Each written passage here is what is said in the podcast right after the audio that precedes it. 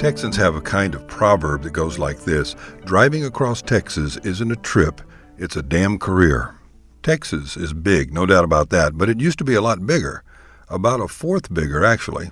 When Texas joined the United States in 1845, Texas borders and shape were quite different. The northern boundary of Texas in those days stretched all the way up into what is today southern Wyoming. It's true. In those days, the northernmost town in Texas was not Dalhart, it was Rawlins. You think it's a long way from Brownsville to Dalhart now at 860 miles? Try 1,400 miles to Rawlins.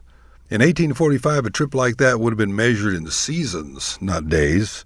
We'll leave early in spring and get there before winter sets in.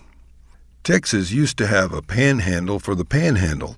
It stretched north of the present day border and passed through prime Colorado Rockies real estate, including Vail, into Wyoming. They called that the stovepipe because that is what it looked like a long, skinny stovepipe, snaking northward. You can still find vestiges of Texas up there in that part of Wyoming. For instance, there is a creek up there named Texas Creek. Texas used to include what is today the panhandle of Oklahoma. That territory is composed of three counties. One of them is still named Texas County. So some Oklahomans still live in Texas. Well, Texas County anyway. The southwestern tip of Kansas was claimed by Texas. Dodge City was in Texas. Glad to know that, really. Gunsmoke always seemed to me like a Texas series. We know that Marshal Matt Dillon was born in San Antonio. His father was a Texas Ranger. It's all coming together.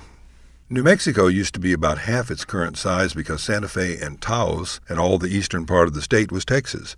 Texas was so big in 1845 that if you had put a hinge on the northernmost part and flipped it northward, Brownsville would have been in northern Canada next to Hudson Bay. Don't think those Brownsvillians would have liked trading the tropics for the tundra, but that would be the result. If you had flipped Texas southward, the people of Rawlins would have been nearly in South America. The east west boundaries would have been about the same as they are today. Still, flip Texas eastward, and you will have the El Pasoans trading their margaritas for mint juleps in Georgia. Flip it westward, and the Beaumontians will be hanging tin with California surfer dudes. So, what happened to all our land? The U.S. government bought it in 1850 for $10 million. They bought our claims to Wyoming, Colorado, New Mexico, Kansas, and Oklahoma. It came to 6.7 cents an acre. Seems like we sold out cheap, but we desperately needed the money then. And remember, the 10 million in 1850 is 300 million in today's dollars, which is almost enough to buy a nice vacation home in Vail. But as I said, we really needed the money. We had a state to build, and the only true assets we had in those days were land and a tough, hardened people made of unbreakable spirits. So we sold the land and paid off debts and got a much more appealing shape to the state of Texas, a shape that fits nicely on t shirts. So even though we sold off our lands, we are nonetheless no slouch of a state, especially when we drive it.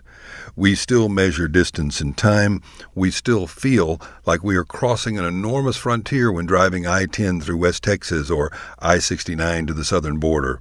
And this old Texas saying is still valid The sun is riz, the sun is set and here I is in Texas yet.